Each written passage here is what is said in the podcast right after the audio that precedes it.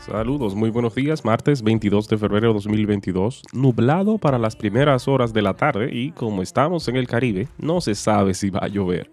Si dependes de mi mensaje de WhatsApp para escuchar esto, te recomiendo suscribirte al canal de Telegram o directamente en Google Podcast, Spotify o en Apple Podcast, ya que los BC de WhatsApp han adquirido la peculiaridad o la maña de mandarlo duplicado, mandarlo con un delay de hasta 30 minutos, mandarlo con un delay de horas o llegar cuando les da la gana, o simplemente no mandarlo.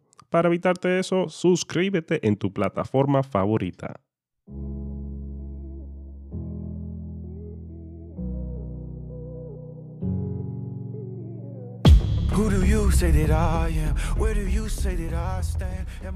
Estados Unidos y sus aliados europeos están listos para anunciar nuevas sanciones contra Rusia después de que el presidente Vladimir Putin reconoció dos regiones separatistas en el este de Ucrania.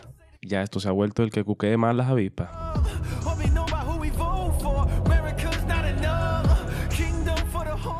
El primer ministro interino de Libia anunció ayer un plan para las elecciones en el verano, ya que busca permanecer en el cargo a pesar de la presión del Parlamento para destituirlo a favor de un nuevo gobierno. Pero esperen a las elecciones y qué.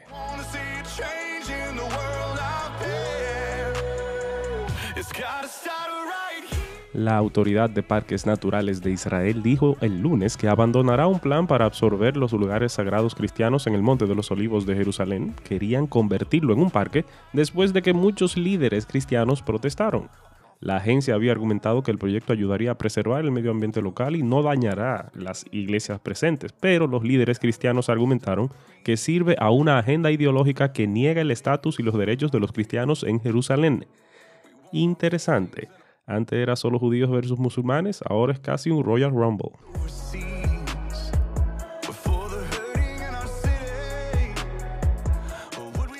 La defensa del expresidente hondureño Juan Orlando Hernández pidió al Poder Judicial que le otorgue arresto domiciliario mientras sigue en el proceso de extradición que solicitó Estados Unidos por vínculos con el narcotráfico.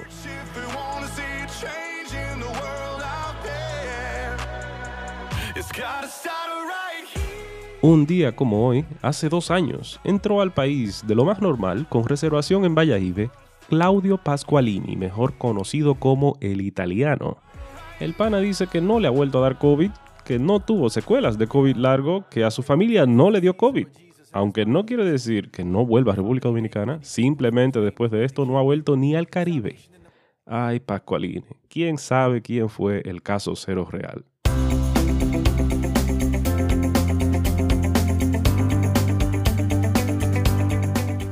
¿Qué es un milagro? ¿Y todavía Dios los realiza? Hay una diferencia tremenda entre la definición popular de milagro en nuestra cultura y la limitada definición técnica de milagro con que los teólogos trabajan en su ciencia. A menudo podemos tener serios problemas de comunicación cuando la gente me pregunta si creo que Dios hace milagros actualmente. Si por milagro queremos decir que Dios está vivo y activo haciendo funcionar su mundo a través de su providencia, influyendo en el curso de los sucesos humanos, entonces a todas luces Dios lo está haciendo. Si la pregunta alude a si Dios está o no respondiendo oraciones, entonces diría enfáticamente que sí, que Dios está respondiendo las oraciones. Si preguntamos si la providencia de Dios está haciendo suceder cosas extraordinarias en la actualidad, diría que sí, absolutamente. ¿Sana Dios a la gente como respuesta a la oración? Diría que sí a todas esas preguntas porque estoy convencido de que Dios está vivo y activo haciendo todas esas cosas. Si definimos un milagro como una obra sobrenatural de Dios, entonces diría que Dios sí ejecuta obras sobrenaturales en la actualidad. El renacimiento de un alma humana no puede efectuarse por medios naturales. Solo Dios puede hacerlo mediante su poder y Dios ciertamente lo hace cada día. Si eso es lo que la gente define como milagro, entonces Dios está haciendo milagros en la actualidad. Algunas personas entienden un milagro de manera tan amplia que aún el nacimiento de un niño es un milagro porque es algo maravilloso que no podría suceder sin el poder de Dios. Así que definirían un milagro como cualquier cosa maravillosa que sucede mediante el poder de Dios. Si esa es la definición de milagro, entonces nuevamente yo diría que sin dudas Dios los está efectuando hoy. Sin embargo, podemos estar hablando de milagro en el sentido técnico de una acción efectuada en contra de las leyes de la naturaleza, Dios alterando las leyes que Él mismo puso en acción, Por ejemplo, haciendo surgir la vida de la muerte o sacando algo de la nada, como cuando Jesús resucitó a Lázaro cuyo cuerpo estaba en estado de descomposición luego de cuatro días en la tumba. No, no creo que Dios esté haciendo esa clase de milagros hoy. Por cierto, creo que Dios podría resucitar a todos los seres humanos de todos los cementerios del mundo si lo quisiera, pero no creo que esté haciendo esa clase de milagros hoy.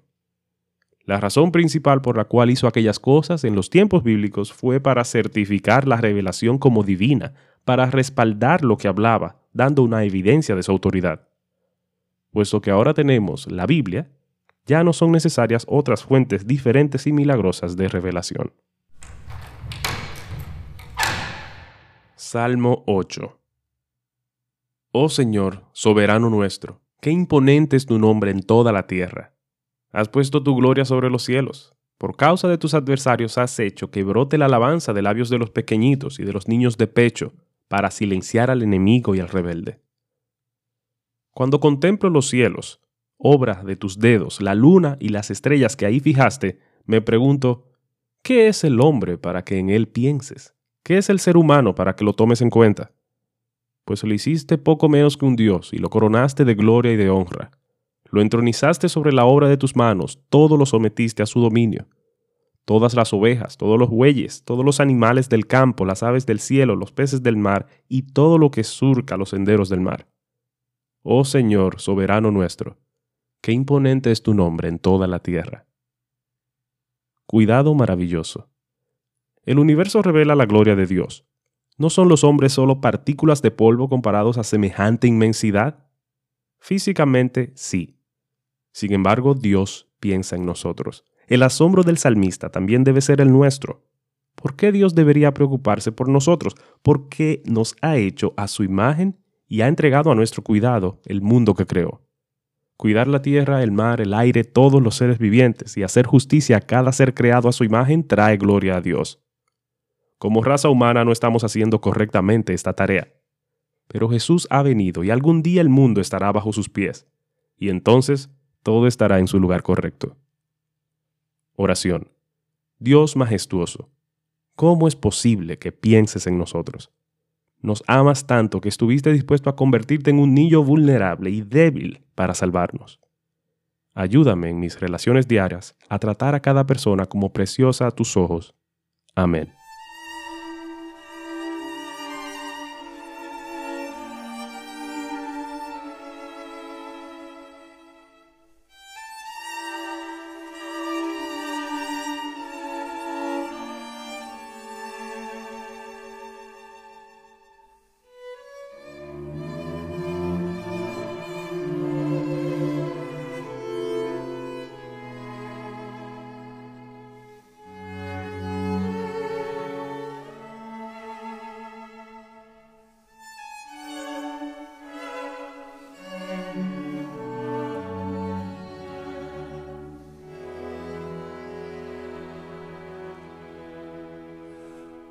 Estar en la presencia de tu divinidad y al contemplar la hermosura de tu santidad.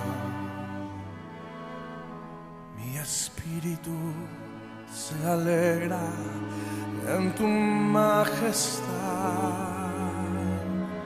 Te adoro a ti te adoro a ti. Cuando veo la grandeza de tu dulce amor y compruebo la pureza de tu corazón, mi espíritu se alegra en tu majestad. Te adoro a ti, te adoro a ti.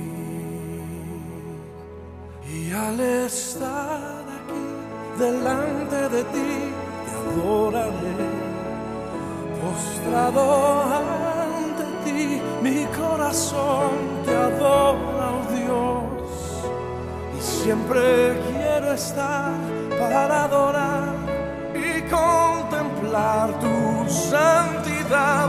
Te adoro a ti, Señor, te adoro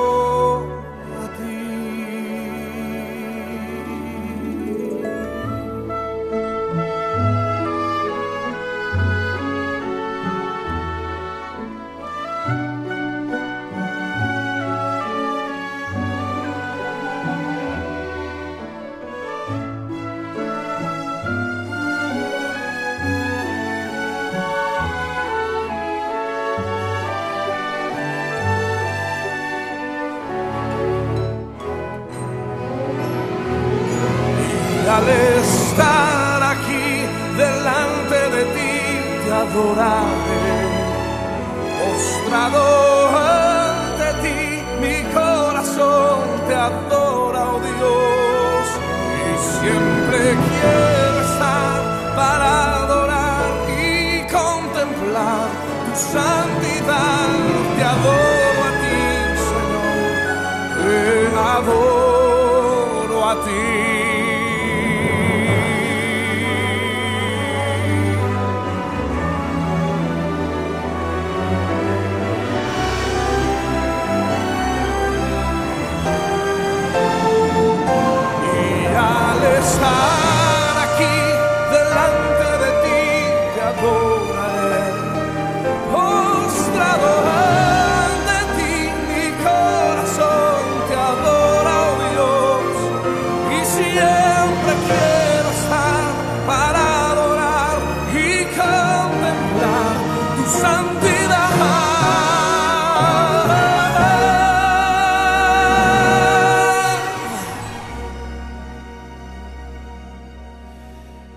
Te adoro a ti, Señor. Te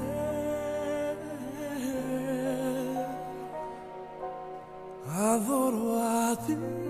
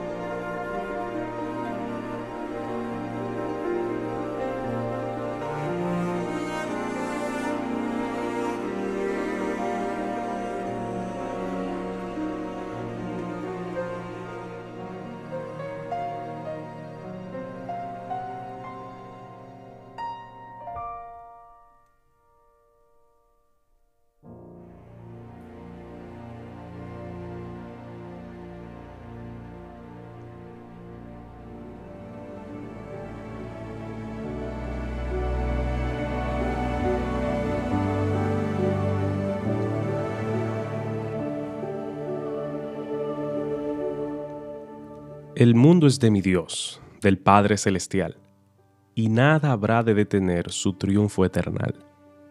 El mundo es de mi Dios, confiada mi alma está, pues Dios en Cristo, nuestro Rey, por siempre reinará.